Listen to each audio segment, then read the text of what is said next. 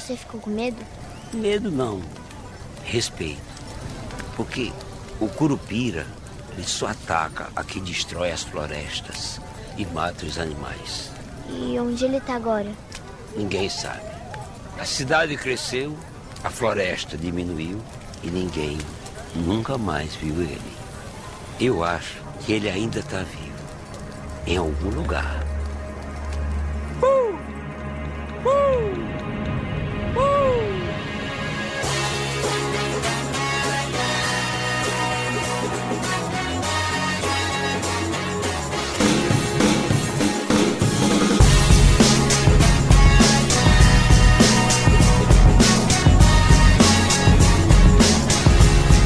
Bem-vindos, senhoras e senhores, a mais um podcast que vai falar sobre filmes e séries de TV. Nós somos os podcastinadores. Eu sou Elvésio Parente e aqui comigo, mandando o pai pra roça e a mãe pro trabalho pra torcer que a Cuca venha, estão Nádia Lírio. Queria muito ter a voz bonitinha pra poder cantar a, a música da Cuca, mas não vai rolar, galera, infelizmente.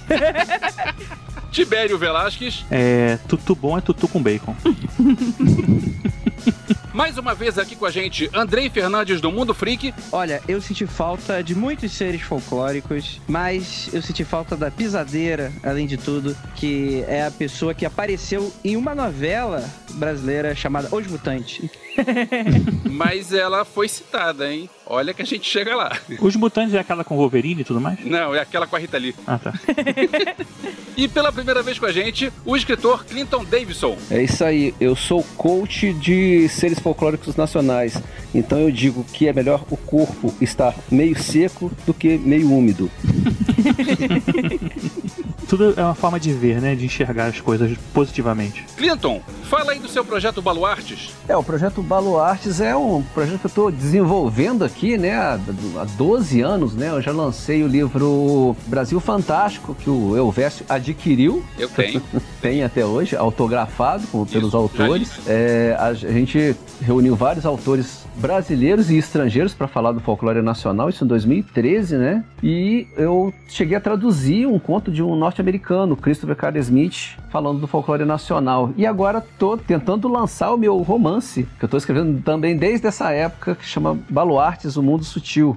É uma aventura que envolve uma espécie de, de guerreiros do mundo é uma cópia do Van Helsing, né? Vamos, vamos falar aqui, né?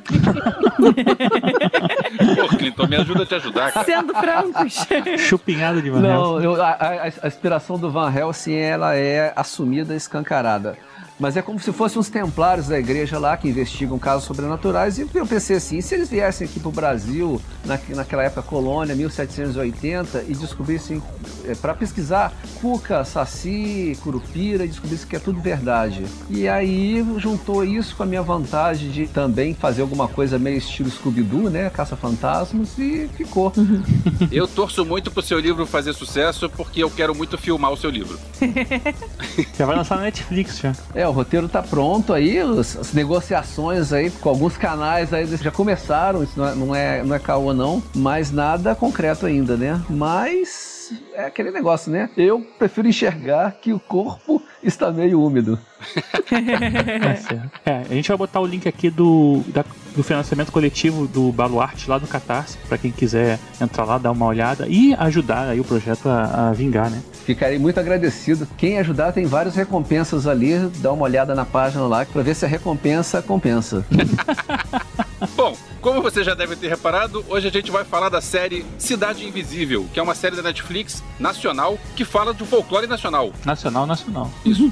A gente vai falar da série depois dos avisos. Já voltamos. Avisos do Ih, caramba, esqueci. Eu tô, tô, eu tô aqui roxeando, esqueci do teclado. Peraí, não, não, peraí, não, peraí. avisar, Não, peraí, já foi, já foi, já foi, já foi, já foi, já foi. Marmelada de banana, goiabada de marmelo, goiabada de Ai, marmelo. Elvésio, não. Achei que dando pra você alguma coisa de host, você fosse deixar pra lá Ele o teclado. esquecer, né? Não pode rostear e tocar ao mesmo tempo. Pô, aí Quer não dizer- tem graça. O roxo não é o dono, não é assim, não é assim que o GG tomou conta? Aí tomou conta editando, ele tira o que a gente fala de, que a gente fala que ele não gosta, ele tira, assim que ele toma conta.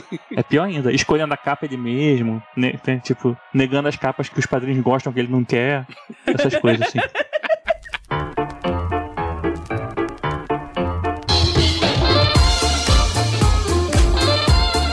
Fala pessoal, Tibério aqui assumindo os avisos dos podcastinadores e por isso vai ser só bloco de quadrinhos.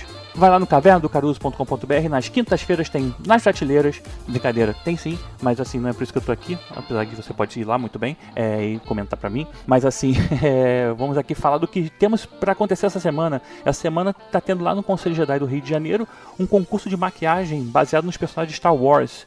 As inscrições vão até o dia 27 desse mês. E se você quiser participar e saber dos detalhes, é lá em jedairio.com.br barra makeupsw. Makeupsw de Star Wars. É, o segundo aviso é que a Nádia e o Elvis juntaram seus canais lá, o Eu Vi, fez um crossover com o Experimento 237 para falar dos filmes do James Wan, né? O Universo, o WandaVerso, WandaVision, é o One, é, isso aí, é o episódio, é para falar dos filmes dele lá do James Wan, que formam aí o seu universo de filmes do Wanda, One, Universo, Universe. É, isso aí.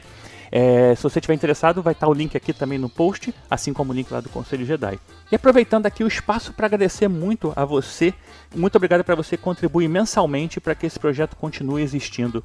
Lá no padrim.com.br barra podcastinadores, você pode ajudar a gente a partir de um real. E se você não pode ajudar a gente a partir de um real, faz que nem o pessoal lá que eu elogiei no início e compartilha a gente nas redes sociais. Ajuda a gente aí a chegar a mais pessoas, talvez seus amigos possam então apadrinhar a gente, quem sabe, olha aí. E um abraço mais que especial aos nossos padrinhos Ioda, que são Mário Rocha, Sérgio Salvador, Marcelo Petego, Carolina Lindoso Nietzsche, Draco, Marcel Melo, Rodrigo Alves, Carlos Melão, Igor Brenner, Fábio Mate, Alexandre Bom, Daniel Amaro, Eduardo Starling, Leandro Fonseca, Renato Arcanjo, Ricardo Pires Ferreira, Camila Gildo, Marcelo Leal, Uziel Gomes, Renato Veiga, Lidiana de Góes, Camila Nabuco, José Bessa, Cadu Navarro, Hugo Fagundes, César Farnese e Mariana Fernanda Marinoni. Ah, é a Mafê. Olha aí, Mafê. Obrigado por estar é, nessa categoria de Yoda agora também. E agradecer também aos Super Saiyajins Ricardo Caldas, J. Santos, Wagner Bastos, Marcelo Parreira, José Alexandre Ratti, Luan Ferreira e Marcos Negreto. Aos Mestres dos Magos Ricardo Varoto, Bruno Mancini, Tatiana Karlovic, Fernando Tiritã, Mariana Herrera, Marcos Especa e Josué Gentil. E principalmente aqueles Thanos, o Lucas Limas, Alexandre Mendes e o Pedrinho, o Pedro Henrique Calegari. Obrigado a todos que contribuem com esse projeto lá no padrim.com.br barra podcastinadores, sempre bom lembrar. E, como sempre, se você não pode, compartilhe nossas redes sociais. A gente está no Instagram, no Facebook, no Twitter, podcastinadores, procura lá, ou então podcast, né? Podcast, podcast, mas aí, né, inglês, né, que é rapa, aqui no inglês é com a gente mesmo. É isso aí. Então, bora lá pro episódio de Cidade Invisível. Mas é pra. Nem é pra enxergar, não, é só pra ouvir, hein? É invisível. Cidade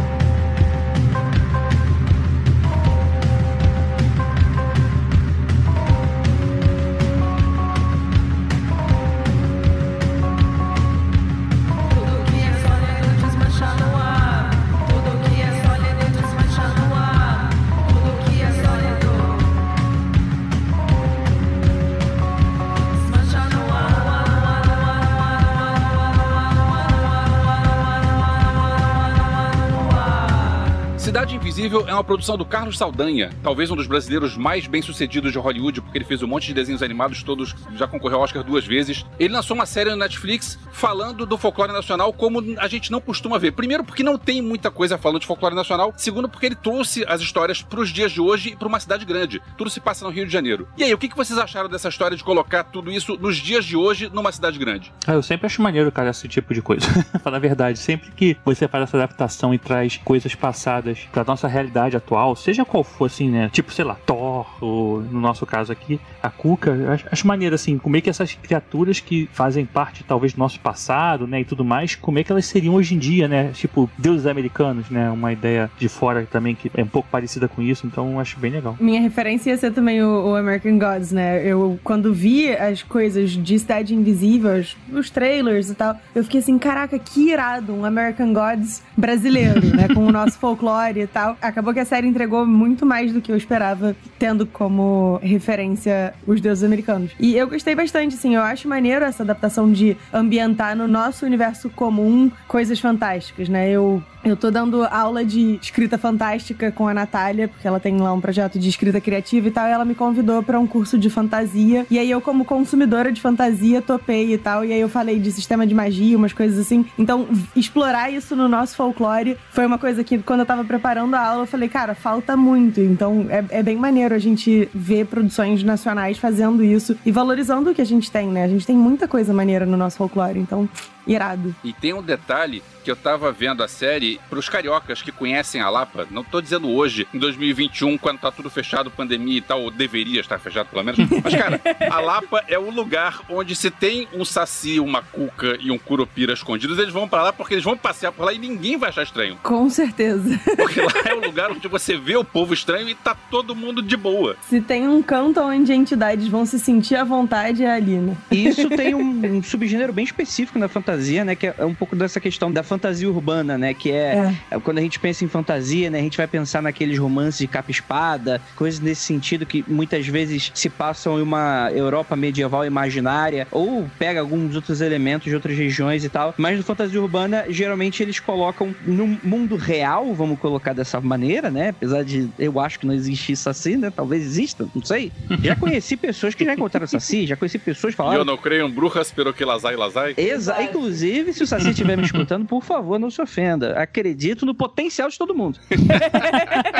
Sou cético até que se prova o contrário. Mas é muito dessa coisa de você colocar dentro desse cenário que ele é mais. Ele lida também com essas coisas, quer dizer, porque não é apenas só você pegar e jogar na cidade, né? É uma série que eu acho que faz relativamente bem. Eu acho que não poderia estar tá melhor, talvez. Mas, por exemplo, pega temas que são muito comuns dentro dessas questões urbanas, né? Por exemplo, essa questão da invisibilidade das pessoas moradores de rua, por exemplo, né? Então Sim. faz um pouco dessa brincadeira lá do como é que um ser desse se esconderia em uma cidade grande onde está todo mundo ligado e com um celular na mão, né? Eles se esconderiam através do quê? Eles são pessoas sem, sem lar, né? Então é. estão ali escondidas entre todo mundo, né? E ninguém presta muita atenção mesmo, né? Então tem muito dessa coisa também. Eu acho que o New Game, apesar de você ter essa coisa do, do New Game dos Americanos, tem um outro livro muito bacana dele, que é o Lugar Nenhum, que trata uhum. bastante sobre esse tipo de temática, né? Sobre essas coisas de você simplesmente virar numa esquina e tu não tá mais naquele lugar que tu achava que tava, né?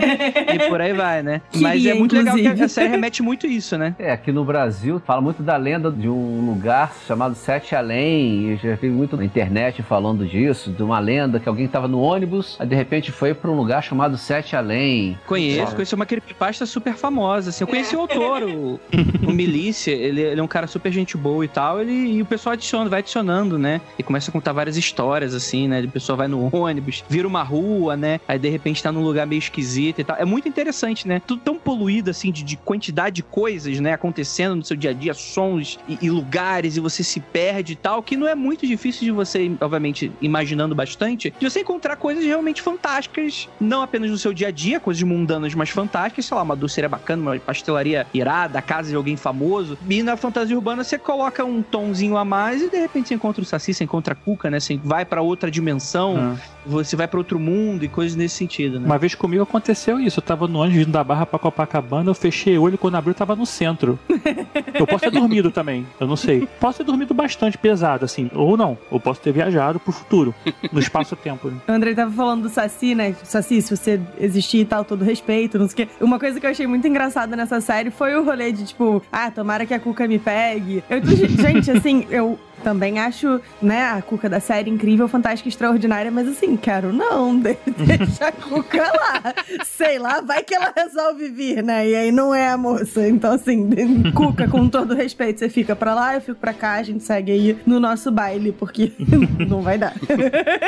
é, eu cresci é, em Volta Redonda, não é exatamente uma cidade pequena, né? Pelo contrário, é uma cidade bem industrializada por causa da CSN, né? Mas meu pai tinha uma casa de campo que ficava meio que na roça, ficava 20 quilômetros de volta redonda. Final de semana a gente ia para lá, aí eu conversava muito com o pessoal da roça e assim, o pessoal lá acreditava mesmo em saci e falava de coisa. Lembro que eu tinha uns 11 anos na época lá e eu tinha medo do saci. E quando você tá na cidade não é tão comum, né, mas às vezes você vê aquelas roda moinho de, de poeira, né? É verdade. Rodando ali. Aí aquilo para eles é um saci que tá passeando ali e eu já, já tive, assim, hoje em dia, lógico, é, o, o, todo brasileiro sabe que o maior, o maior monstro, a maior coisa que mais dá medo no mundo são dois homens numa moto, né?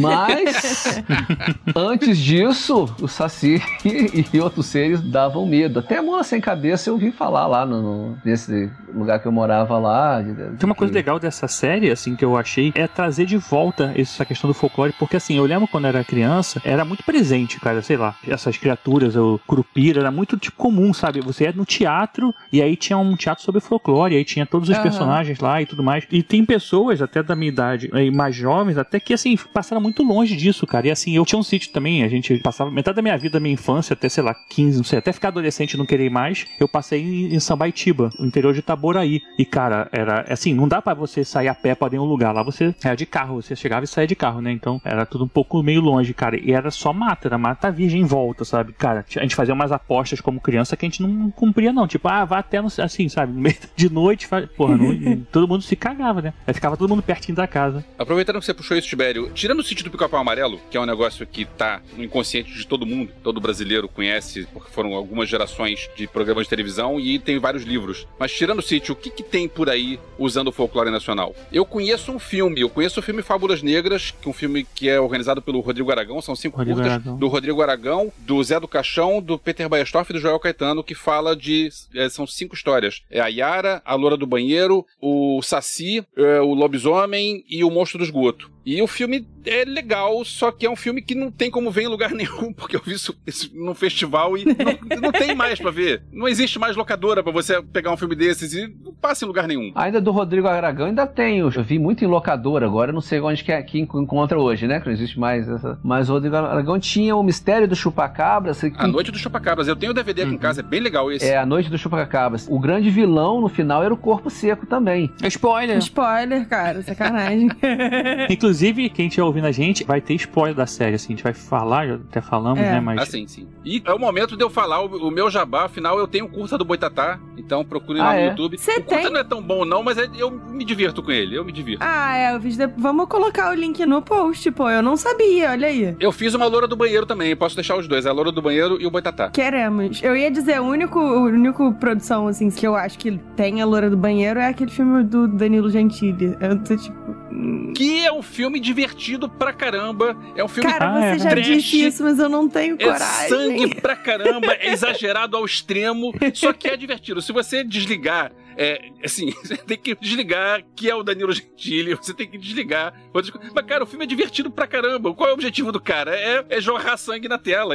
E ele conseguiu é, isso, entendi. é bem engraçado, bem legal. Tem um quadrinho nacional que é do Jorge Galli, que é o Salomão Ventura. É tipo isso a é ideia maneiro. do Clinton de fazer um Van Helsing, só que caçando criaturas do folclore. Só que, tipo assim, todo mundo é bem boladão, assim. O não é bonzinho, ninguém é bonzinho, né? No caso, é a galera pega mais pesado e o Salomão Ventura vai atrás deles. Cara, eu tinha visto recentemente provavelmente numa pesquisa tiver, talvez já tenha visto isso. Fui caçar uns produtores de conteúdo é, de quadrinho tal nacional e eu tinha visto alguma coisa que era tipo um sítio do Pica-Pau Amarelo Steampunk. Teve notícia disso? Eu tô tentando achar isso. Eu acho que chegou até a concorrer a prêmio e tal. É, é muito legal assim a proposta, né? São uma série de contos, né? Hum. Em que eles vão adaptando, mas no caso eu pego as histórias do Monteiro Lobato mesmo, né? Que obviamente tem muito folclore e faz uma adaptação mais. Rancho do Corvo Dourado, achei. Isso. É boa. Tá na lista de coisas que eu quero caçar para ler, porque eu preciso conhecer mais da nossa produção nacional de quadrinho, então. Tem um material que vale a pena dar uma olhada, mas também não vou garantir fidelidade, porque é escrito por uma estrangeira, que é a nova Mulher Maravilha, né? A Mulher Maravilha recente aí, do Future State, da DC, que é escrito pela Joelle Jones, que é a principal, a nova Mulher Maravilha é Yara Flor. A primeira edição dela já lida um pouco com umas questões do folclore, já aparece lá na Curupira e tudo mais. Só que assim, ela tá sofrendo um pouco de crítica e tal. Acho que é a Caipora que aparece. Acho Caipora, é, é verdade. Caipora, Caipora. Mas tem uma cobra lá que poderia muito bem ser o Boitatá e tudo mais. Eu só vi a primeira edição, rolaram umas críticas porque é a Joelle Jones, uma americana, e parece que ela não teve uma consultoria de ninguém daqui para ajudar ela, e aí, tipo, rola um pouco de, de estereótipo, né? Então, mas assim, é interessante ver o, esse produto nacional chegando pros americanos, nem que seja da maneira talvez não tão adequada, mas assim, tá chegando, né? E aí eles se interessando mais, quem sabe a gente não pode ver novidade por aí. A própria série já tem legenda em inglês, já tem dublagem em inglês, então é. Quem sabe, né? Nádia, não é exatamente quadrinho, né? Não sei se te interessaria, mas eu posso te emprestar se você quiser. Tem dois livros aqui. Um deles é o Brasil Fantástico, esse que o Clinton falou. São dois Uhum. livros de contos. Um é o Brasil Fantástico, outro é um livro que eu comprei é, em Curitiba, num festival que eu fui, que é Quando o Saci encontra os mestres do terror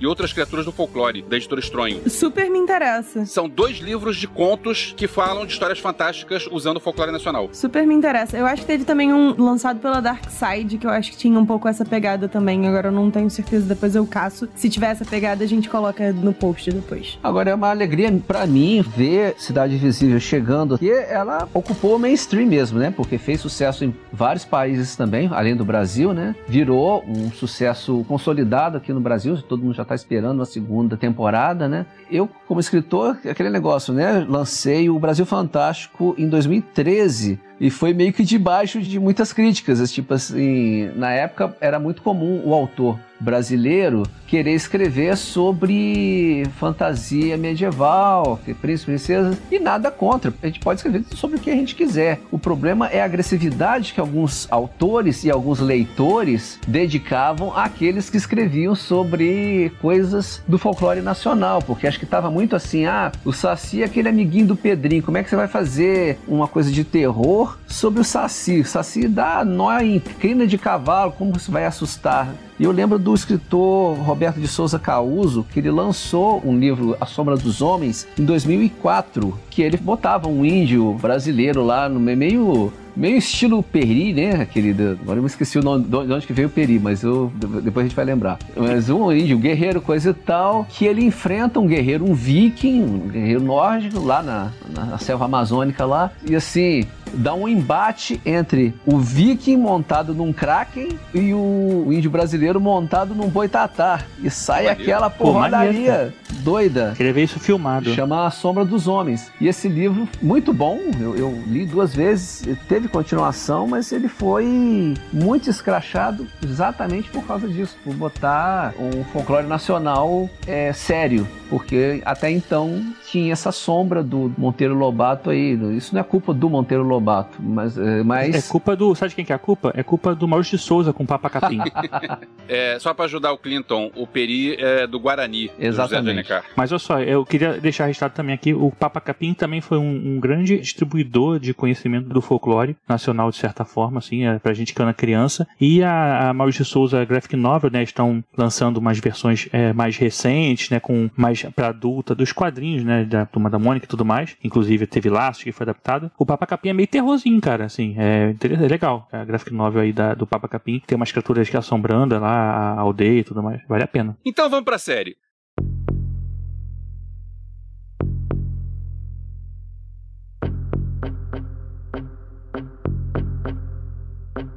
Que, que vocês têm a falar sobre o elenco? Olha, eu gostei muito da participação do John Krasinski, assim, sair do The Office, né, passar pelo pra aquele ator de ação e depois ir pra série, achei muito interessante. Cara, cara, na moral, eu não consigo olhar Marco Pigozzi, né? Marco Pigossi. Cara, eu não consigo olhar pra ele toda vez que eu olho, eu só lembro, eu, eu achava que ele ia falar com a pena alguma hora, sabe? Tipo, não, consegui, cara, desvencilhar. Não consegui, desculpa, Marco. É, se você tá ouvindo a gente, mas você, você, você consegue, eu sei, eu sei. Uma hora eu vou, vou chamar o John Krasinski de Marco e vai ficar tudo certo. Eu não conheço os nomes, é, quase nenhum nome. Conheci a Alessandra Negrini e conheço o Jimmy London porque rock and roll underground carioca eu conheço o Jimmy London, mas eu não conhecia e cara, como o elenco todo tá bem. Eu andei lendo algumas críticas, né? E eu assisti a série toda de novo pra ver se batia, se eu concordava com alguma coisa. Vou começar pelo elenco, que eu gostei do elenco, assim, muita gente falou, ah, o elenco, não sei o que lá, não sei o que, tá como robô, não sei das quantas. Eu acho que talvez a menininha aí é querer demais, né? Você também. Ela eu achei que falhou algumas horas, assim, né? A gente, tipo, ela ficava meio paradona tal. Parecia que tinha que correr com a gravação, sei lá, não sei explicar. Mas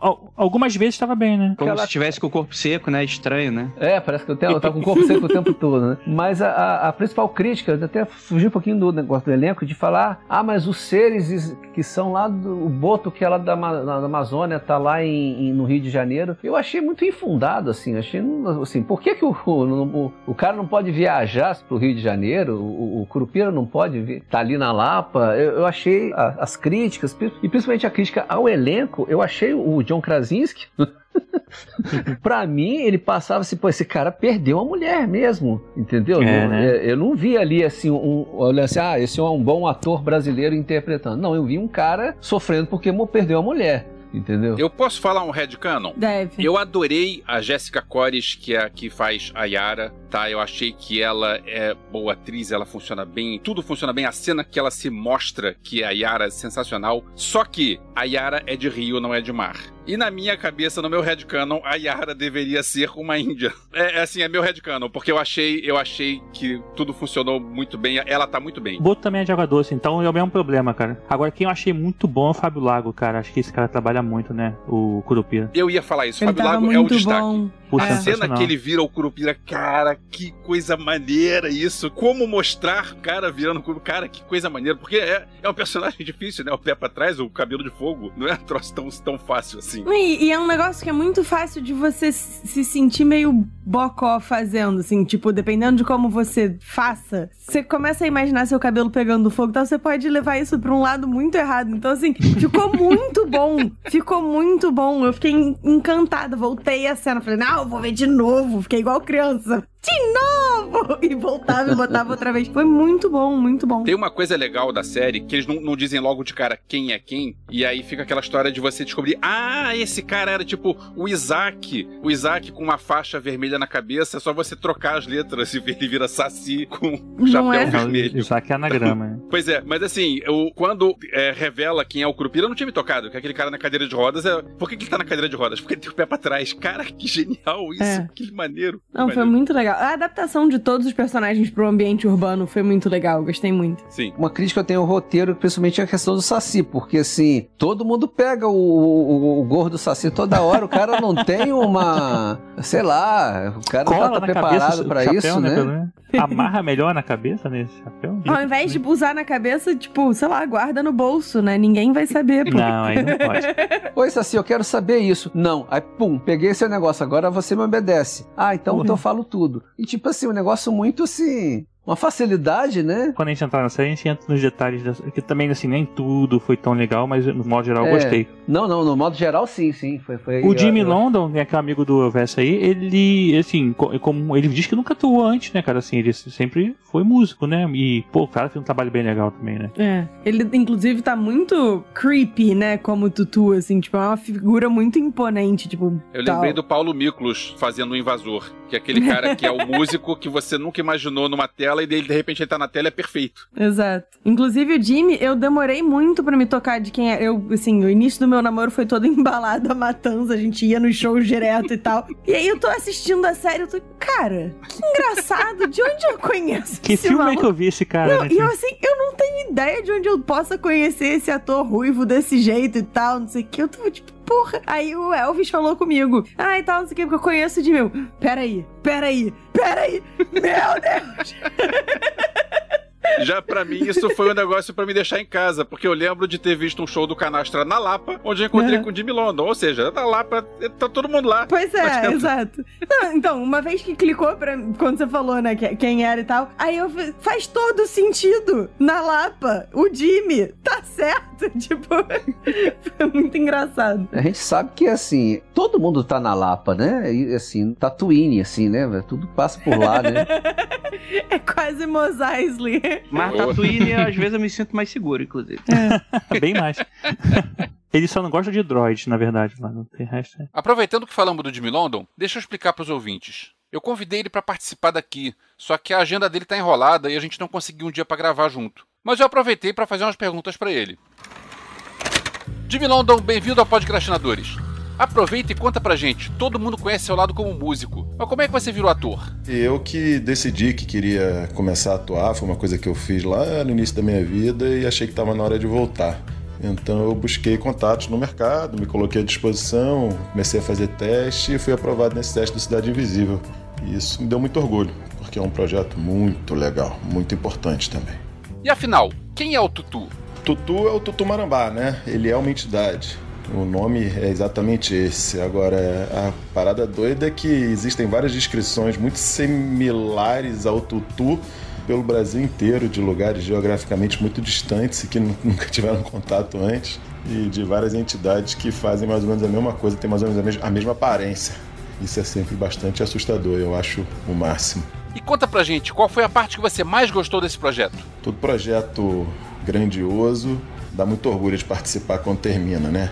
Mas esse eu gosto do, do meio, da preparação, da hora de ir lá fazer, aquele frisson de estar tá rolando a parada, de estar tá sendo puta, mais uma engrenagem de uma parada gigante, muita gente envolvida, muita energia ali de todo mundo envolvido. O projeto, quando o projeto é grande, realmente a gente se sente importante no mundo. E isso, com certeza, é uma das coisas que mais me empolga a trabalhar nesse tipo de coisa. Além disso, atuar é um barato e é um desafio, porque é uma parada relativamente nova para mim, tem técnicas diferentes que eu estou aprendendo ainda, engatinhando. Mas acho que daqui a algumas décadas eu posso até me chamar de ator o elenco eu achei muito bacana, assim, eu não tenho muito o que falar, eu acho que a criança é meio complicado, né, né, toda vez que você vai achar um Harry do, ou, ou Oswald, eu não sei falar o nome do moleque lá do Sem Sentido, não é sei que você vai achar um moleque daquele, né, então o tipo de coisa que acaba ficando refém disso, mas eu acho que, no geral, até puxando para outros aspectos da série, é uma série que se ela não fosse brasileira, você não falaria, assim, né? É uma série com uma qualidade muito bacana. A fotografia, os movimentos de câmera são muito bem feitos. Eu gostei muito da direção, principalmente. Sim. E tem momentos ali que, assim, dá pra ver que, por exemplo, os efeitos especiais encontram aqueles momentos em que é preciso dar aquele corte naquele momento que às vezes pode ficar meio esquisito, a cena às vezes é escura demais, que é questão de orçamento mesmo. Tem muito o que fazer com relação a isso. Mas, no geral, é uma série que, para mim, solucionou muito bem alguns problemas. Tipo, a transformação do Curupira, por exemplo. Como vocês falaram aí, dava para fazer de uma maneira muito genérica ou, ou, ficasse muito galhofa, do tipo, cara, não comprei. Tipo, imagina, você tá Sim. assistindo a série, a série é maneiríssima, aí você tem aqueles dois últimos episódios que você tem a transformação. Mano, dependendo como for, acabava a série para você ali. Andrei, sabe que esse problema aconteceu quando eu tava vendo Fábulas Negras? Porque o, o Saci é dirigido pelo Zé do Caixão. Você pensa, pô, Zé do Caixão é um cara que, pô, cara, o Saci é tão tosco. O Saci é um boneco tão tosco que, cara, você vê aquilo e você ri. Então você sai do filme porque é um troço tosco. E nesse aí, eu, eu não me lembro de nenhum momento onde você pensa que coisa tosca. É. Todas as coisas mostradas na série funcionam bem dentro do, do, contexto. As minhas maiores críticas, inclusive, são relacionadas ao plot mesmo, né? Acho que talvez a roteiro, assim. Mas questão, assim, de produção, não tem muito o que reclamar, não, mano. Acho que a gente tá muito bem servido. É tipo assim, é, é que é complicado que às vezes chega aquela pessoa que tá acostumada com Dark, com Game of Thrones, e vai, vai tipo assim, acaba fazendo uma comparação meio tosca. Mas não, tem que comparar com uma série daquele escopo, daquele orçamento e tal, mas até aquilo ali, todos os atores para mim não estão prejudicando, você não fica, tá esquisito, não, sair. Não, tá todo mundo relativamente bem, inclusive atuações ótimas. Gostei muito do protagonista, acho que ele manda super bem. A Alessandra Negrini está fantástica de Cuca. Acho que ela tá fazendo uma personagem meio que varia muito daquela coisa da mãe, mas ao mesmo tempo tem aquele aspecto meio sombrio, arquetípico, tipo assim, uhum. daquela mãe que briga, né? E ao mesmo tempo, às vezes, até talvez um pouco caricato de, de bruxaria brasileira, né? Aquela coisa, às vezes, talvez um pouco espalhafatosa, só que nunca exagera o suficiente para tu não, não comprar. É, tipo, tem aquele momentos que levanta os braços com as longas vestes e tal, mas não prejudica. Eu acho que tá todo mundo muito bem. Eu adorei a Alessandra Negrini, mas o meu headcanon queria ver ela de jacaré. Também, vacinada, inclusive. é, vacinada. Eu acho legal pensar na comparação entre a Alessandra Negrini de Cuca e a moça que fez a Agatha no WandaVision, porque quando ela vira full on, cara, não, não é a mesma coisa. Fica caricato demais e tal. E a Alessandra não, ela soube segurar a onda e falar: não, peraí, não é assim. E isso eu achei bem legal, assim. Ela conseguiu achar ali a, a linha tênue entre fazer uma bruxona, mas também não, não perder a mão e, tipo, ficar demais. Ah, e só antes de sair dos atores, gostei muito também da Áurea Maranhão, que faz a detetive, parceira lá do, Sim. do Marco. Sim. Achei que também comprei muito, assim, tudo que ela falava, eu, caraca, é mesmo, assim, tipo, ficava meio bolado junto com ela. Tipo, por que, que o maluco não tá contando as coisas pra mim, sabe? comprei Conta bastante. Conta pra ela, porra, ela é sua parceira. É, cara. tipo... Eu comparei muito, impossível não comparar essa a, a atuação dos atores nessa série com o, o mecanismo, porque o mecanismo tem hora que os atores é, são policiais também, né? Tem horas que os atores me tiravam um pouco ali. Tem, tem o Celton Mello, que é sempre o Celton Mello, sempre tá bem, mas tinha hora ali que até uns delícias do roteiro do, do mecanismo que os atores me tiravam assim, eu tô vendo o ator atuando. Ali não, ali tudo tinha uma cadência, tinha uma, uma coisa assim suave, crível. Evitaram muito o caricato ali dos policiais, isso, eu acho isso muito legal. E da Alessandra Negrini, só acrescentar aqui que eu sou apaixonado por ela desde engraçadinho. Então, assim, se ela tivesse ruim, tivesse mal, tivesse pausado, se botar só ela lá rindo ali, para mim já tava muito bom. então vamos lá, vamos, vamos, a, vamos aos episódios.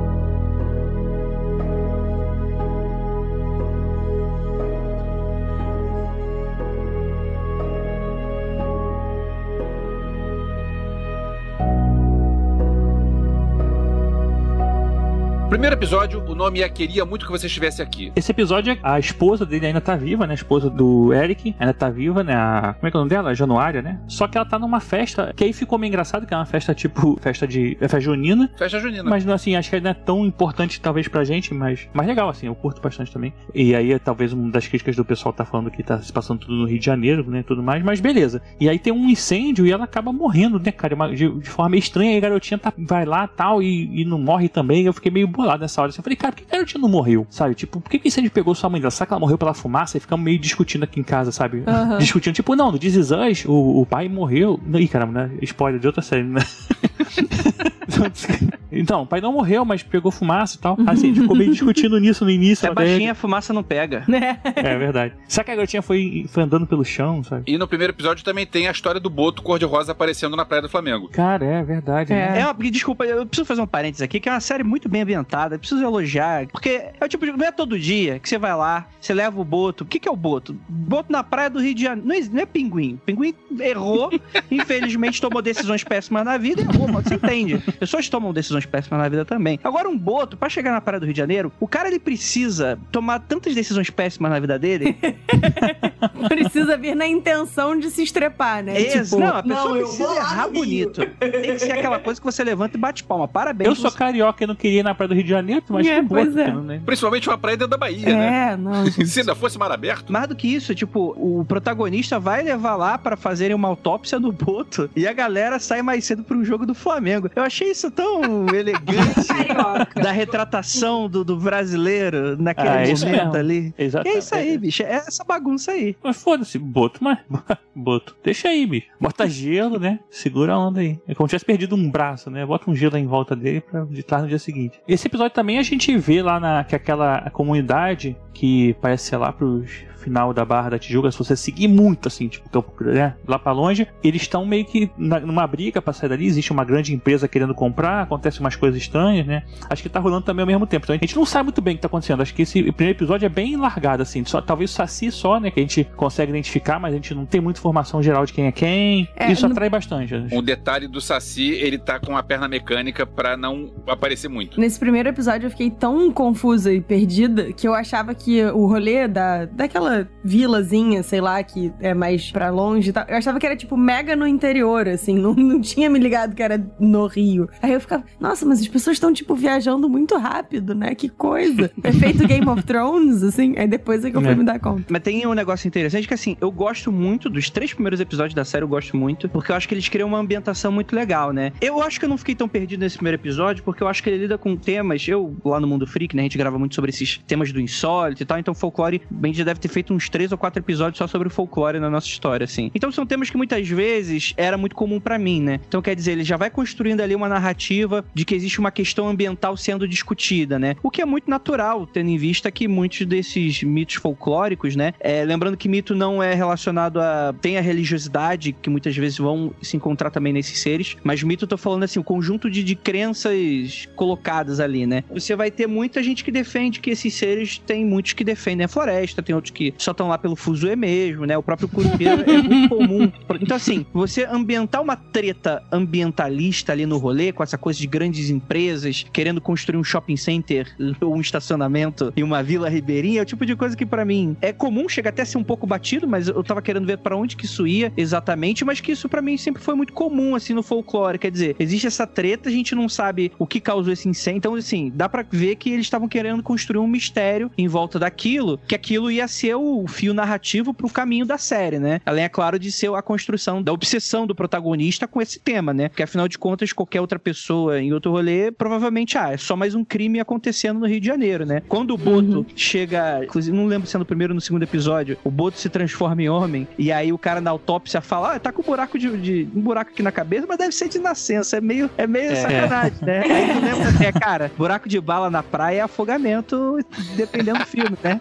Exato. Então, assim, é só esse comentário meu que eu queria fazer desses primeiros episódios, assim. Eu não lembro se essa é a última cena do segundo, mas tá, tá ali no meio ali. É o problema do binge watching. A gente confunde qual é o primeiro, qual é o segundo. Mas sabe uma coisa engraçada? Porque assim, eu, eu sou meio spoilerfóbico, então assim, eu não pesquiso muito sobre as coisas que eu vou assistir. Se alguém fala assim, não é bom, eu começo a ver. Então quando eu fui ver essa série, eu- apesar de eu saber que tinha uma questão do folclore, eu não sabia de porra nenhuma. Assim, sabia que a Alessandra Negrinha parecia que ela era alguém, sabe? Tipo, que alguém tá falando assim, vem me pegar. E aí eu, pô, até depois eu me toquei, mas assim, só meme e tal, muito, muito pouca coisa. Então quando eu comecei a ver, eu falei, cara, legal, vai aparecer tal, vai aparecer o Saci. Eu falei, pô, legal, tem Saci. Aí daqui a pouco aparecia a Cuca, ih, pô, legal, tem Cuca. Daqui a pouco aparecia a Yara, eu falei, ah, maneira Yara, sabe? Então, tipo, tudo que acontecia pra mim era uma da maneira assim. Então, tipo, será quem vai aparecer agora, Pô, sabe? apareceu a cena da mulher cantando, já mata, não. Ah, não, sim, é. Não, é, aí você vai, vai tentando nessa brincadeira de adivinhar, né? Uns que eu nem lembrava, pô, Tutu Marambá, fui lembrar, eu falei, não, cara, não é possível. Aí eu peguei, eu tenho um quadrinho aqui da Chiara Escuro, né, que é- tem um yearbook, todo ano eles fazem, é um estúdio brasileiro de quadrinistas, e eles, teve um ano que foi sobre lendas, então cada artista desenhou um personagem do folclore. Aí eu peguei lá, meu livro, falei, não, não é possível, cara, tem 300 páginas, deve ter lá. Aí tinha, aí eu falei, ah, beleza, então aí tem uma descrição e uma imagem que algum quadrinista fez, eu falei, ah, beleza, eu usei como referência, né, mas eu ficava na hora assim, eu falei, cara, isso aqui eu sei, isso aqui. Aí eu ficava brincando até com a minha esposa, achei legal, assim, então o fato de ser spoiler fóbico ajudou um pouco, acho, talvez a, a me instigar mais, assim, a continuar assistindo e tudo mais. É, eu vi a piada da Alessandra Negrini de Cuca antes de ver a série. Era a única que eu já sabia. E essa que o Andrei falou agora da cena da, da Yara cantando, quando ela tá no palco cantando, eu não me toquei. Aí de repente ela tá ao lado do cara e de repente eles estão dentro d'água. Eu pensei, genial, genial, genial. Aí fala, genial, aí veio o maluco com um cachorro quente, né? Uma coisa que eu gostei muito nessa série foi como eles usaram o figurino também pra, tipo, dar dica e tal. A Yara, ela tá sempre com umas roupas meio brilhante, com uma coisa assim, meio de escama e tal. Então, assim, eu achei isso muito legal também, que é uma maneira sutil de indicar a natureza dos personagens. Então, isso é um negócio que eu, assim, fiquei, ah, gostei, bonitinho. Eu, eu vi que ela comprou a- a- a- o top dela no mesmo brechó que o Aquaman também comprou a roupa dele ali também. É a mesma galera, né?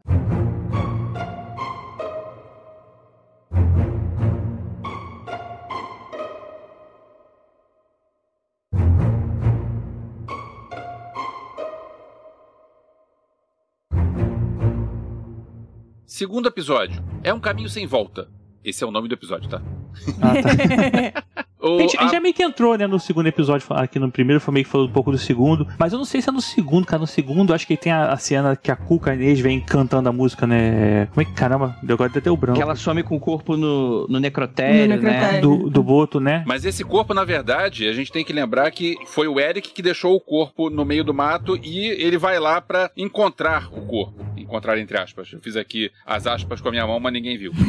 Os problemas de podcast. É, ela foi cantando, cara, no ouvido do cara lá do, do guarda lá do IML, sei lá, caraca, me deu um arrepio, fiquei bolado. Como é que ela já, já pegou, não tô sabendo, porque você não lembra, né? É o risco que tem.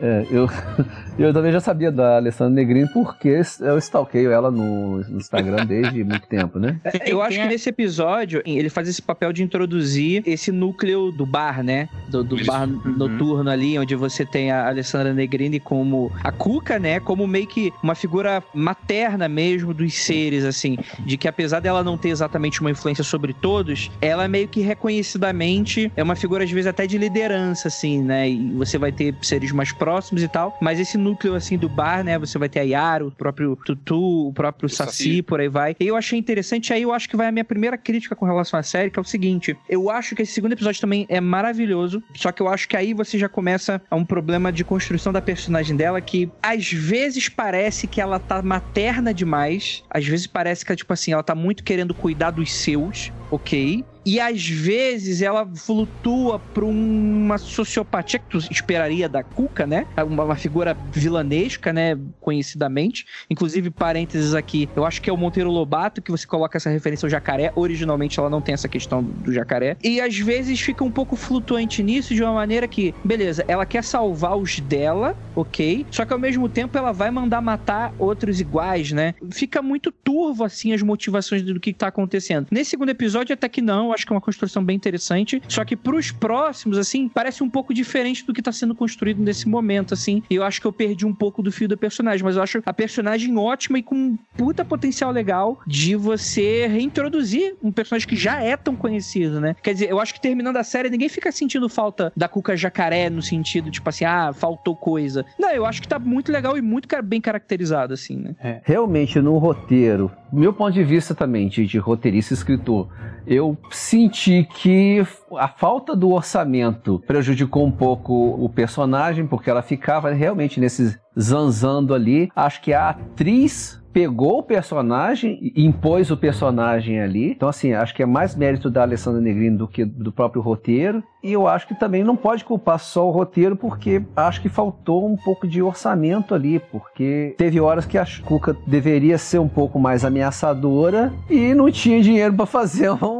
o, o, jacaré lá. Ah, mas será que foi orçamento ou se foi decisão mesmo? Porque também, assim, a gente não tem como saber, né? A gente vai estar tá chutando, Eles né? escolheram a borboleta para ser uma representação imagética dela, né? Ficaria estranho ela se transformar em jacaré. Sim. Eu só esperava, assim, já pulando lá no final, um spoiler, ela, na verdade, virar uma personagem boladona, tipo assim, ter uma, uma sei lá, um guerra civil dos seres místicos, sabe? É? Uma parada é. assim, tipo, caraca, vai ser uma parada boladona, assim, sei lá, sabe? Tipo, e aí até uns foram morrendo, eu fiquei meio bolado, assim, que, tipo, eles não voltaram. Eu falei, não, cara, tem que voltar como é que não volta, né? Tipo, porra, lê quadrinho pra caramba, todo mundo volta toda hora, o que que não ia voltar ali, né? E aí, tipo, e aí, e aí tipo, eu fiquei meio bolado. E aí, no, e no final, eu falei, ah, cara, assim, tudo bem, foi legal e tal, mas pra mim tava mais ascendente e o último episódio foi meio, né? Foi. Mas assim, eu esperava assim, uma cuca uma hora ela ia falar, não, bicho, ela ia comprar a ideia e ajudar o Eric, cara, ia ser, ia ser boladona, assim. Eu falei, porra, agora vai, fudeu e tal. Mas não, não foi, né? Ela continuou só meio que aquela, aquela magia branda dela lá, de hipnotizar e tal, sei lá, achei que ela ia ser mais bolada. É, falando aqui que a, também que a, a Cuca, é, originalmente, ela é portuguesa, né? Ah, tinha sotaque mesmo, eu percebi. Né? A Coca, ou a Coca, não sei, é a Coca. Na Coca, a Coca é, é aqui do lado, é, é mais perto. e assim, isso acho, acho que se refletia muito no sotaque e nas vestes dela também ali no, na série, acho que ficou bem interessante. Agora, assim, pouco fala dela ter, ela ter esse poder de, de, entrar no sonho, porque o folclore brasileiro ele tem mais de 500 anos, né? Uh, uh, uh, assim, os relatos sobre o folclore brasileiro vêm desde a descoberta do, do Brasil ali, quando tentando lembrar o nome do padre que, que, que escreveu sobre os seres folclóricos brasileiros, mas eu vou lembrar na hora que, que foi inconveniente. Quando acabar a gravação. Quando acabar a gravação. Mas o. Ele, o pai fala assim: meu pai. É, né? tipo... Mas como é muito antigo, é sujeito a várias interpretações e várias mudanças. Então tem gente que fala que a gente vai encontrar na literatura falando que ó, o Curupira protege as florestas, mas de uns tempos para cá depois que o homem branco chegou. Antes, o, o, os índios já, já, já, interpretavam Curupira de outra forma. Então, assim, a Cuca, essa característica dela de música de niná, coisa e tal, isso também não é tão comum assim, mas também existe, né? Acho que o pessoal do que fez o o roteiro fez uma pesquisa muito bem feita. É... é... tinha pelo menos uns dois consultores folcloristas ali. Eu agora não vou lembrar do nome deles, mas que na hora de escrever a série, né, eles fizeram uma pesquisa que tinham dezenas de seres folclóricos que eles poderiam usar. Eles optaram por alguns, obviamente não caberiam todos, mas eles fizeram uma, uma plena pesquisa. E eu, eu, concordando contigo, eu acho que é isso aí mesmo. São, são, são seres que estão há décadas e séculos tendo uma construção que é super porosa e super do tipo assim: alguém não escreve escrever uma enciclopédia dos mitos. Não, é aquela coisa da oralidade, do boca a boca, né? Então, às vezes, até dependendo da região, o mito é completamente diferente, né? O Saci, em dado momento, virou uma tinta pereira em outra região. E Curupira e Caipora, é, é, muitas pessoas falam que poderia sair de um mesmo mito, né? Yara, você tem algumas pessoas que afirmam que poderia ter vindo de Pupiara, que é outro mito. Então, assim, é um negócio que é, é não tem um dono, né? Não tem um, Exatamente. um evangelho do, dos mitos, né? É, é uma coisa que vai se construindo muito e que é muito variado, é muito variado. E só para me corrigir aqui, né? Eu procurei aqui, foi o padre José de Anchieta, de 1560, pra você ter uma ideia. Hum. Como é que é antigo esse negócio. Então, assim, consequentemente, assim, é aceitável que tenha mudanças e várias e nuances várias interpretações diferentes aí que eles puderam pegar e usar o que eles acharem, acharam melhor e mais cômodo ali pro roteiro, né? E gostei de todas as decisões ali. Eu achei legal também uma coisa que eles foram também colocando o Eric como um, um pouco mais sensitivo, né? Eles falam, a, a, mãe dele, né? No caso, a avó dele fala que tiveram que fechar o corpo dele. Ele começa a ter as visões da Gabriela. E confundi, né? Eu falei no início, falei Januário, Januário é a mãe. Da Gabriela, que era a esposa, né? conversando com ele nas situações assim do dia a dia. E foram também entregando aos pouquinhos isso, né? A questão dele, que depois descobre que ele também é filho de uma figura da mitológica, né? Então, achei bem legal, assim, essa parada, assim, mistura um pouco com, com o espiritismo é, que a gente já conhece, né? Umas coisas meio assim, achei legal. Essa baguncinha aí que eles fizeram. Sei lá, eu, eu fui descobrindo a série enquanto tava acontecendo e depois eu fui relembrando e achei, assim, essas entregas bem legais. foi uma salada muito gostosa, digamos assim. É tipo uma salada com manga, né? Que bota uma frutinha.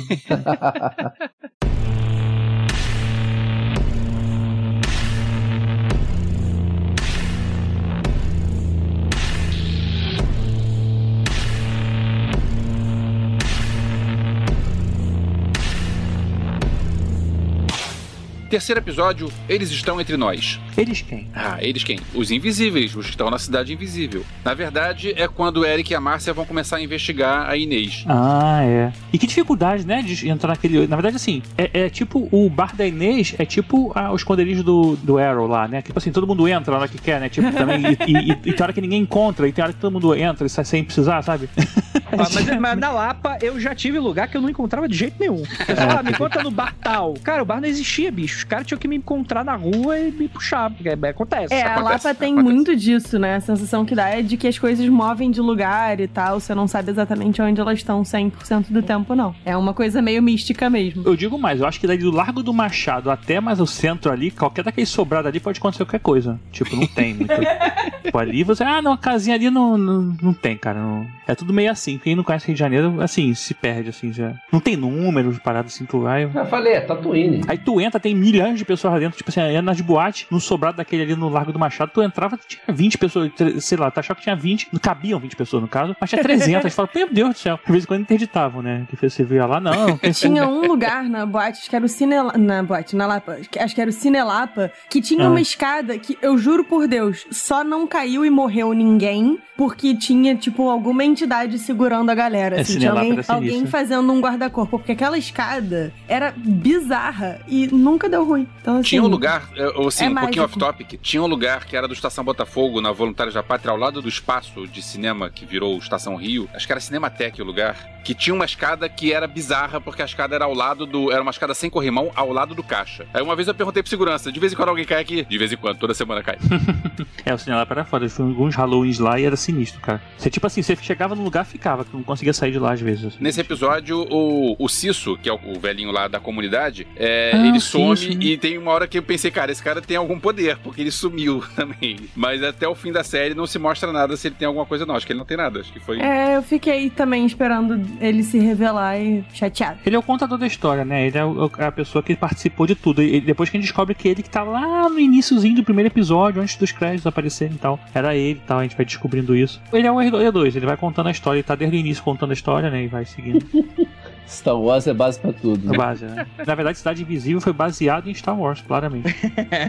Eu acho que nesse terceiro episódio já dá uma ideia do tom da série, né? De maneira geral, tu já sabe exatamente o que, sobre o que é a série. E aí você vai ter esse, esse núcleo de investigação, vai ter o, o protagonista tentando descobrir do próprio passado versus tentando descobrir o que aconteceu com a esposa dele, porque ele acha muito estranho tudo que aconteceu. E ele tá obcecado com isso. Ele acaba caindo lá com a galera da Inês, do bar. E ao mesmo tempo, em paralelo, você vai ter essa galera dessa comunidade ribeirinha do Rio de Janeiro que dá a entender ali que parece ser uma reserva ambiental e tal, que tá tentando ser comprada ali pelo por algum apresentador de televisão sábado da Globo. Todas essas treta aí de, enfim, né, de ambiental e, e, por aí vai e tal. Eu acho que esse terceiro, para mim, é onde que a, a, série brilha mais, assim, porque aí você vai ter também a relação que vai sendo construída do protagonista com a Yara, também dá aquela titubeada, assim, putz, eu vou ajudar esse cara, não ajudo, né? Porque tá todo mundo meio assim, meio, cara, o cara é humano, não sabe do nosso rolê, a gente só se fudeu com essa galera aí, a gente não vai se meter ter. E eu acho que esse cara aí tem, tem dedo na morte do, do Boto, né? Aham. E aí vai se construindo, tipo, é um, todo, é um pega pra capar, todo mundo contra todo mundo aí nesse rolê. Lá no segundo episódio, né? Eu não lembro se é o segundo, acho que é. Ou no primeiro, ele recebe uma ligação estranha, vai se encontrar com alguém, ele meio que adormece, aí aparece em outro lugar, e na- aí vê o- aquele o mendigo passando na frente do carro dele, tudo mais, fica por isso mesmo. Aí ele fala, não, cara, calma aí, não fica por isso mesmo. Aconteceu alguma coisa ali, né? E tipo, será que a série vai esquecer disso? Não, e aí eles vão voltando. Isso foi legal. É, uma das coisas que eu gostei foi esse desen- desencontro, né? essa falta de comunicação entre os personagens, que em algumas séries, em alguns filmes, isso fica muito ruim, principalmente novela, né? Porque fica aquela coisa assim, tudo, todo mistério é porque uma, uma velhinha não conversou com a outra e uma coisa assim. E, por exemplo, em Game of Thrones tinha muito isso, né? Tipo assim, é uma ah, falta- Lost, pode Lost. uma falta de Ninguém comunicação, mas é muito bem feita, assim. A pessoa até, às vezes até fala a verdade, mas bem você, que é espectador, acredita no que a pessoa tá falando. Eu acho que justifica bem porque, assim, tipo, ninguém acreditar nele. Então ele vai ficar falando pra quê? Pra se passar por maluco, sabe? Internarem ele, já tava com um problema psicológico, da mulher tinha acabado de falecer. Eu Então, acho que, inclusive, a, a- a dupla dele acredita rápido demais, né? Ela acredita sozinho, né? Na verdade, ela acredita. Ela primeiro descobre pra depois acreditar nele, né? Então, assim, acho que também. Acho que foi um caminho bom que eles fizeram. É, Porque ela porque começa não a precisa investigar. que ela acredite, né? Ela descobre antes, então. É, exatamente. Ela vê, cara, não, tá muito nessa parada. Então me conta aí que eu vou acreditar. Aí ele conta, ela fala, porra, então faz sentido, sabe? Tipo, ou deve fazer sentido, né? Cara, eu me lembrei dali, nessa cena que ela acredita no negócio na hora, eu também achei assim, pô, acreditou já? Eu lembrei do- dos, dos trapalhões, o negócio dos monstros lá, que tem o, o- acho que é o pol- eh, Um desses, desses, essas bandas aí, fala, assim- chega assim, Angélica foi sequestrada, aí um olha pro outro, pô, sacanagem. E fica por isso mesmo, assim, tipo, não tem... Porra, cara, você comprou Cidade Invisível com Trapalhões na Terra dos Monstros. É, você vê que evoluiu as coisas, né? De, de Trapalhões até da Terra do Mundo pra cá, as coisas melhoraram, né?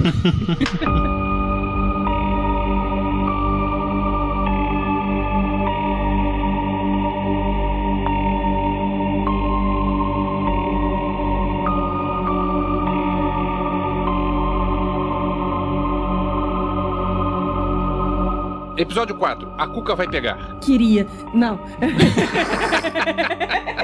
Não, você, ó, vai, vai. Não, não Vai queria, dormir- Cuca, Vai tá dormir suave. de noite aí, vai. Suave. Não, não queria, com todo respeito, mas não. É nesse que a gente descobre que o filho daquela moça também é filho do Manaus, porque começa, que ele começa a investigar, né, o Manaus, e aí, tipo, quem é Manaus, tal, não sei o quê. E aí, tipo, eu fiquei pensando, ih, cara, um botim, né? Vai nascer já, né? rosinha e tal. Seja Lulu.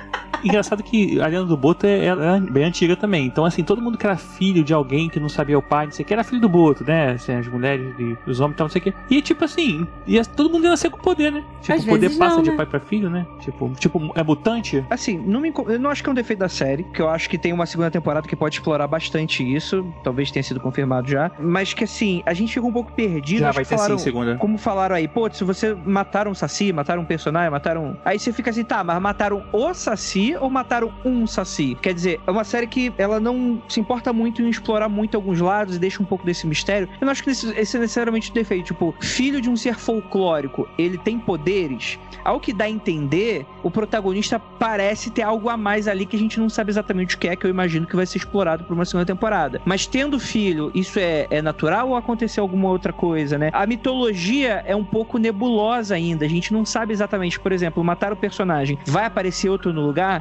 É, tem mais de um daqueles, né? Como é que é? Porque é meio sacanagem também, né? Você É. mata o personagem, nunca mata, vai encontrar o bicho, né? Assim, já que você puxou esse assunto, tem uma coisa que eu não gostei, que pelo menos na minha cabeça nunca não funcionava assim, que é a história do cara que é uma pessoa normal que vira uma entidade. Aí é um cara que era um escravo e ele tá preso pelo pé, ele arranca a perna fora e porque ele arranca a perna fora ele vira um saci. É, sei lá, na minha cabeça, assim, meu, talvez seja meu headcanon, talvez seja isso mesmo, mas na- no meu headcanon, é, o saci sempre foi saci, ele não era alguém normal que arrancou a perna fora. Por um lado, eu achei muito maneiro como o Curupira apareceu. Por outro lado, eu achei que, sei lá, não era pra ser assim. Sei É, mas tem uma origem, né? Eu acho que sempre tem uma origem, Será né? que o filho do Saci já nasce com a perna só? E porque o filho do Boto não nasceu com um buraco na cabeça. Como é que E- você sabe? De repente tem um buraco na cabeça, ele não sabe. O cabelo esconde, né? E outra coisa, me passou uma coisa meio assim, X-Men, tipo assim, ah, o- eu- meu pai tem o poder de ser como é que é, homem borracha, minha mãe fica invisível, e eu corro mais veloz do que todo mundo. O seu superpoder não tem muito a ver com exatamente o, o poder dos seus pais, é o gene mutante que desperta em você alguma coisa. eu fiquei com essa sensação.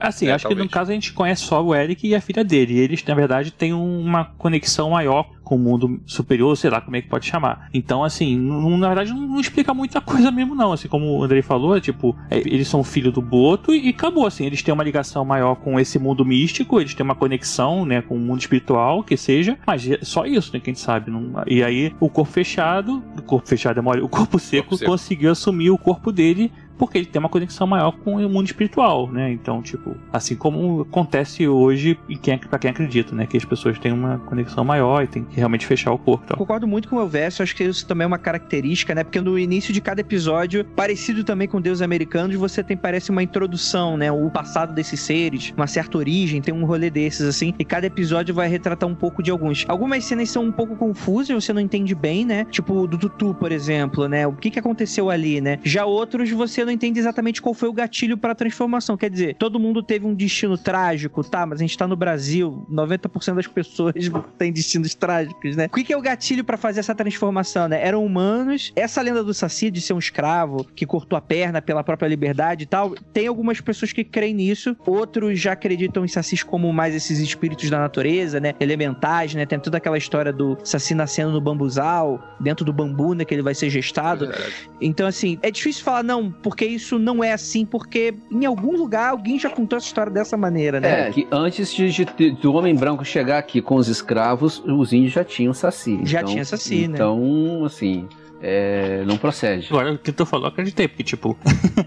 fiquei assim, é que nem o- quando tem adaptação de filme de super-herói que as pessoas falando, não, mas o Superman nunca. Meu irmão, Superman, né? Tipo, é um ser, né? Que não Eu acho que é uma existe. né? analogia. Tipo, É, tipo- ah, o Batman não mata. Tá, mas qual, Qual- Batman? qual de qual Batman, né? época? É. De qual autor, né? As primeiras histórias do Batman, o Batman matava, né? As primeiras mesmo, né? As originais e tal. Mas quer dizer que é inválido que os outros fizeram. É muito difícil, até é mesmo essa coisa. Porque hoje o Saci é visto como negro, né? Então você tem a influência da vinda dos negros, né? Escravidão, por aí e tal. É difícil você falar, não, porque o Saci de verdade não é assim, porque. É, porque não, é, é igual eu falei, né, não tem um saci de verdade, assim. Eu, eu falei não procede, mas no sentido assim. é, é, Tô lembra zoando, do tá que eu falei antes, né? Tipo, As lendas foram se transformando, então os roteiristas pegaram o que eles acharam mais adequado ali. E eu a- adorei a, a decisão deles. Tô falando que, assim, é, é exatamente. Ele não existe um, um momento, saci, né? colocar uma âncora ali e falar, não, na minha história vai ser isso, isso, isso, né? E houve muita pesquisa, houve as decisões criativas, que era o que funcionaria melhor pra história, houve as, as licenças poéticas e vambora, né? Nisso aí eu acho que não sei se exato pode ser uma crítica e tal, mas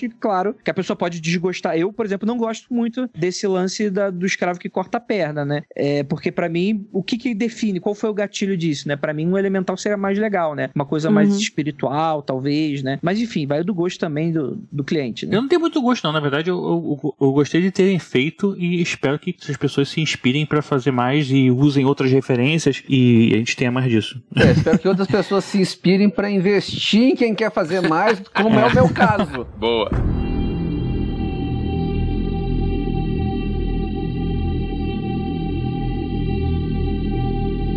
Episódio 5, você não vai acreditar em mim. Ah, não vou mesmo. Eu não sei, eu acho que é nesse episódio, se não for nesse, eu me confundi, porque é o problema do binge washing, a gente confunde tudo. Mas o Andrei falou no início sobre a pisadeira. É nesse episódio que ele fala, que falam sobre a mãe do Eric, como é que ela morreu? Eu não sei exatamente se é nesse, mas é nesse que a avó chama o curandeiro pra bisneta, né? Pra garotinha lá, pra Luna. Me deu a impressão de que a mãe do Eric morreu por causa de uma pisadeira. Porque ela tava parada, ela não conseguia respirar direito, ela não conseguia sair da cama. Isso é o Sim. quê? Isso é uma pisadeira. Só que a Nossa, pisadeira não exemplo- aparece na série não é citada, só que a, os sintomas da pisadeira são semelhantes aos sintomas que mataram a mãe do Eric. Podia ser uma pisadeira de elefante também, que aconteceria a mesma coisa. A pessoa também fica sem respirar, tem umas. É, mas aí é outro folclore, né? Brincadeira, pisadeira, não, por favor. Se você estiver me ouvindo. É, fica aí brincando. É, tô brincando. Te respeita. Pisadeira é paralisia do sono, bicho. Boa sorte aí, meia-noite. Vai ser divertido. O curandeiro fazendo a curandorice dele, acaba que não dá muito certo, né? A Luna tá lá possuída já pelo corpo seco, e aí a gente é, entende um- praticamente já o, todo o rolê da, da história, né? Acho que nesse quinto episódio meio que dá uma fechada. O Eric ainda tá descobrindo alguma coisa ainda, mas a gente já entendeu o que, que tá rolando tudo mais, já, já tem o passado. Falta só um- uma chave na série toda que é o Curupira. E já me rolou um headcanon aqui pra segunda temporada que vai a, a Yara chegar com, com um exército lá do, do pessoal da- de dentro da água lá pra combater um É. exército de, de corpo seco. E o episódio vai chamar Secos e Molhados. Ne- Nessa temporada teve mutante na trilha sonora, teve Ave Lúcifer. Verdade. Episódio 6, Coisa de Criança. Esse episódio 6 foi que a Luna vai catar o Saci lá. é, Isso. Cara, eu achei meio- essa parte eu achei meio ruimzinha, assim. Essa É. parte eu já tava meio. pô, Deu uma tipo, não. descambada, né? Tipo. É, ficou lento, né? Sei lá. Tem dois problemas, assim, que eu senti, assim. Pode, por favor, discordem aí à vontade. Discordem aí, mas eu, eu acho que eu tô certo. Discorda aí, mano. Não quero nem saber, não precisa nem responder, não. Fica discordando da tua casa. Brincadeira. É, não, eu, eu achei que por ser um episódio muito calcado na criança, e a criança precisava ter funcionado, eu acho que teve esses momentos que tu não compra o rolê que tá acontecendo. Fica muito propaganda de doce, assim, não sei, não, não, não comprei. De doce? Propaganda de Não, doce. só se fosse um pedófilo, né? É. Compre batom, né? Eu gostei da sutileza do, do pedófilo na, na cena do pedófilo ali, né? Que Ah, foi, isso foi bacana. foi É. bem Eu não achei bacana. sutil, sutil, não. Achei que. Não, eu acho assim, do tipo assim, se tiver uma criança assistindo, ela não ia notar ali. Isso. Ah, tá. É, foi bem, a bem, bem, sutileza do roteiro, de, mostrar, de como mostrar isso de uma maneira que não ficasse é, grotesco, não ficasse. Mas mostrar. Cara, isso é um pedófilo que tava lá e ela foi e Uhum. deu um chega pra lá no cara. Mas assim, dando uma problematizadazinha assim, eu acho que é um pouco, pra quem meio que tá lidando aí, não, existem esses seres, né? Esses seres só querem se defender, esses seres, tem seres bons, tem seres ruins, exatamente como qualquer lugar e tal. Mas tu colocar um pouco dessa atmosfera tão ameaçadora num local que existem pessoas legais, Será que talvez não foi um pouco demais, assim, tipo, pô, tinha que ter um pedófilo logo ali, tipo, na, naquele lugar, tipo, só pra falar, não, tá perigoso, esse lugar é perigoso porque tem pessoas em situação de rua, assim, não sei, acho que dá pra dar uma problematizada aí nessa questão É. aí. É verdade. Dar- Daria sim. Como eu não gostei nada dessa parte dessa região aí que eles procurando, e depois os- o Eric vai atrás dela e faz, passa o mesmo caminho falando com as mesmas pessoas, e tipo, ah, eu acho que esse episódio, o 6 e o 7, iam que ser um só, sabe? Se encurtava um pouquinho aqui, encurtava um pouquinho ali, e aí já um episódio só, e acho que seria um ascendente melhor, porque eu achei que teve uma quedinha aí no sexto pro sétimo, e aí, tipo, até terminar alto, mas é. Eu até tinha comentado antes com, com o pessoal no grupo de padrinhos que a gente tem lá do podcast, e aí eu falei, falei, pô, eu gostei a série, tava gostando amarradão, vendo amarradão, amarradão, e quando chegou assim no sexto, eu, putz, cara. Então vamos direto ao sétimo episódio. Episódio 7 é muito maior que a gente. Que é quando a gente tem os. Na verdade, do sexto pro sétimo, a gente tem a volta do Curupira, não é isso? Com Uhum. a morte do. A morte do Saci, Saci. A transformação dele, ele levantando e tudo mais, né? Que é irada, que a gente já É. comentou. Pô, mas fiquei E muito mal com o Saci morrer, cara. É, eu também fiquei bem chateada. E assim, mó desperdício, porque eu achei, eu não sei qual foi a impressão de vocês, mas eu achei o personagem mais carismático da série. Crer. Claro que é um personagem mais fácil da gente gostar, porque ele era, tipo, boa praça e tal, não sei o quê. Mas, tipo, poxinha, sabe? É, e eu, tipo, eu achando que a Cuca, com o poder dela, ia, ia poder trazer de volta a vida, sabe? Tipo. É, fiquei ela meio não, nessa vai transformar todo mundo em expectativa também. borboleta, eu, hein? Não entregou muito, né? Eu fiquei um pouco... meh. É, foi o que eu falei lá no início. Eu esperava que no final ia ser ela ia ser boladona, é tipo, uau, galera, tipo, aqui, tipo. Ia ajudar, assim, ia ter uma galera se unindo contra, é, contra o inimigo maior, seja lá quem fosse, é, sei lá. hein? São esse tipo de pergunta, às vezes, que a série deixa um pouco no ar, que pra mim não fica muito claro. Tipo, por que, que o, o Curupira era tão poderoso, né? Por que que, quem- o que que define essa hierarquia de entidades, né? Por que que o, o Saci não poderia dar o pau na cuca, nesse tipo de coisa? Tipo, pra mim não é muito claro exatamente como é que funciona, né? Que às vezes parece que é, era como se fosse óbvio pro roteiro, mas pra gente não, né? Ah, mas Quer dizer, por que, que o Curupira é tão importante pra essa trama nesse momento, né? É. Então, aqui, tipo assim, acho que ele, matou, né, o, o Senhor Antunes lá, né, porque o Corpo Seco, o Corpo Seco, ele é, ele é uma entidade que, eles explicam, né, que nem o céu nem o inferno quer, uma, um cara que é tão mal, tão mal, que, que fica preso na Terra, né, e vira aí o Corpo Seco. E nesse caso, assim, como ele que matou, talvez, assim, só você mataria ele de novo, né, acho que ficou meio que nessa. Mas eu não me incomodo de tipo, ah, quem é uma quem é mais forte que quem, sabe? Por que, que a Yara não ganharia da Cuca? Por que, que ela tava, estaria meio abaixo nessa hierarquia? Beleza, eles vão explicando, a gente vai vendo e vai entendendo mais ou menos como é que é. Mas, eh, sei lá, acho que por isso mesmo eu esperava mais da própria Cuca. Tu, tu também, assim, acho que também morreu muito fácil, sabe, no outro episódio. É porque deram uma certa focada nela, assim, lógico, né? E aí não, meio que não entregou, assim. Eu fiquei esperando, tá, e é agora, é agora que a Cuca vai ser a Cuca, né? Porque a gente tem, eu acho assim, da, das figuras que aparecem, a Cuca e o Saci são os dois que a gente conhece melhor, assim. Mesmo quem não seja uhum. muito chegado em folclore, sabe a história de que a Cuca vai pegar e sabe mais ou menos o rolê do Saci. Então eu fiquei esperando a Cuca ir pegar. Cuidado com a Cuca, que a Cuca te pega, te pega daqui e pega de lá. E, e não hum. pegou. E eu fiquei. Não tipo... pegou nem daqui nem de lá, né? nem daqui, nem de lá. E assim, de novo, o Cuca não precisa vir pegar. Tô de boas, mas é, assim. Não precisa nem né? dormir, né? O Curupira era o ser mais poderoso ali porque o roteiro quis assim. Assim, ficou bem claro. É, né? Mas é. assim, podia ter alguma coisa, algum, pelo menos um indicativo, assim, de que a Cuca, na real, é, é super poderosa, mas, sei lá, que ela acha que esse era um rolê que eles tinham que resolver entre eles, alguma coisa assim. Mas, às vezes não, é o tipo né? de coisa que, às vezes, com um diálogo, você resolvia... Resolvia, pois Você é. imagina, por exemplo, todo mundo teme a Cuca, não é porque ela é mais poderosa, mas que ela faz o que tem que fazer. E todo mundo é. fica meio assim, porque pode... Tipo, saca, um, às vezes uma linhazinha de diálogo resolvia essa história toda. E eu sinto que essa série tem umas questões bobas desse sentido, que às vezes um, um, um diálogozinho resolvia uma confusão maior, tipo, alguma dúvida que, que o pessoal tinha e tal. Eu imagino que alguns mistérios vão ser resolvidos mais uhum. pra frente, mas eu acho que sofre um pouquinho disso, assim. Eu espero que, que eles voltem às entidades para poder ter uma guerra aí contra a, sei lá, a galera do shopping, sei lá. Por que que acontece? É, a loura do banheiro versus a Cuca. É, porque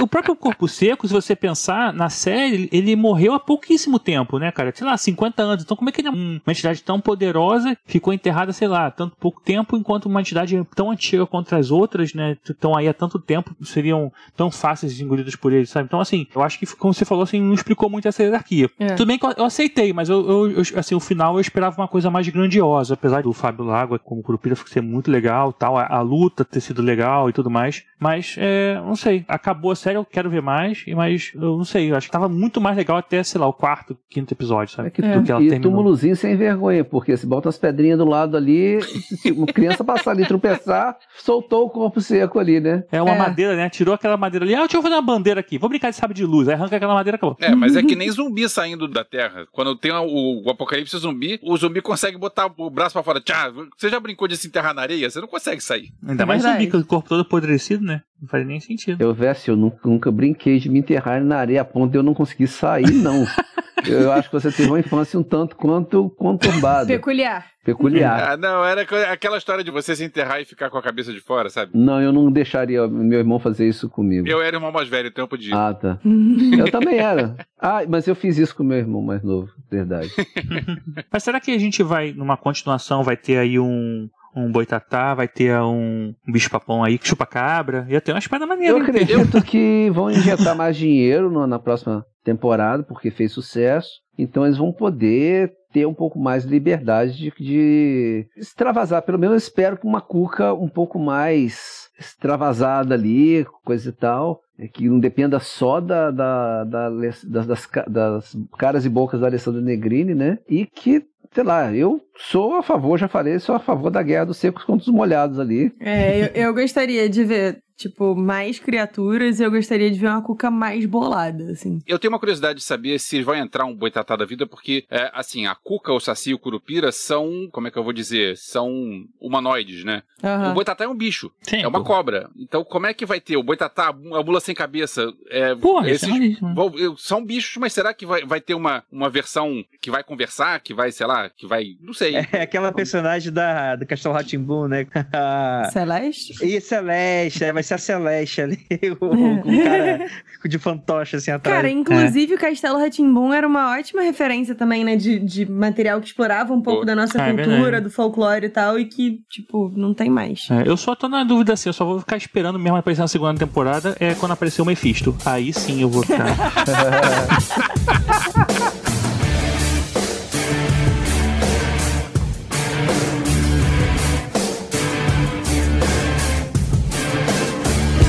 cuidado com a cuca, que a cuca te pega e pega daqui e pega de lá.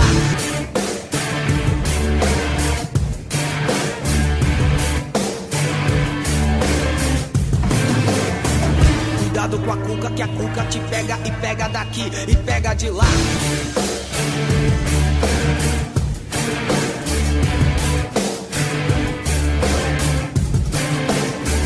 Cuidado com a cuca, que a cuca te pega e pega daqui e pega de lá.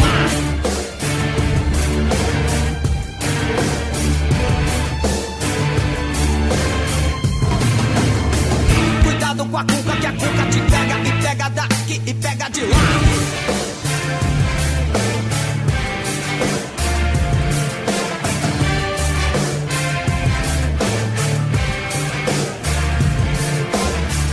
A cuca é malvada e se fica irritada. A cuca é zangada, cuidado A cuca é danada, cuidado com ela. Ela!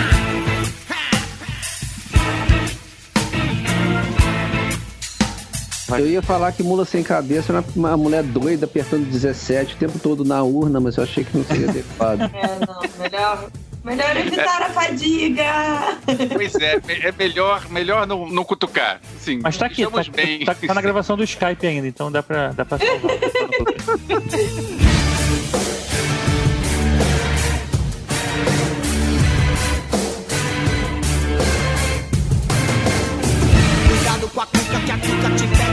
pega e pega daqui e pega de lá.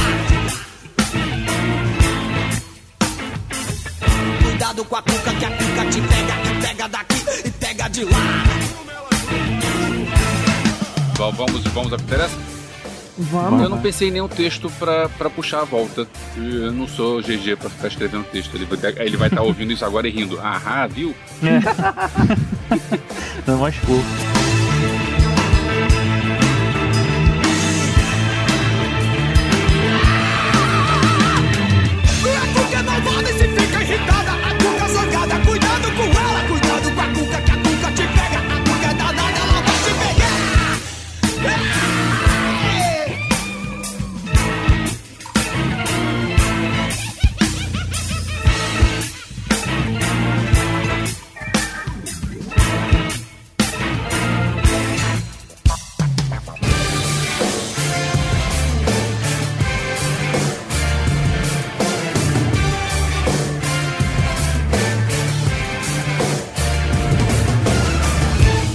Com a cuca que a cuca te pega e pega daqui e pega de lá.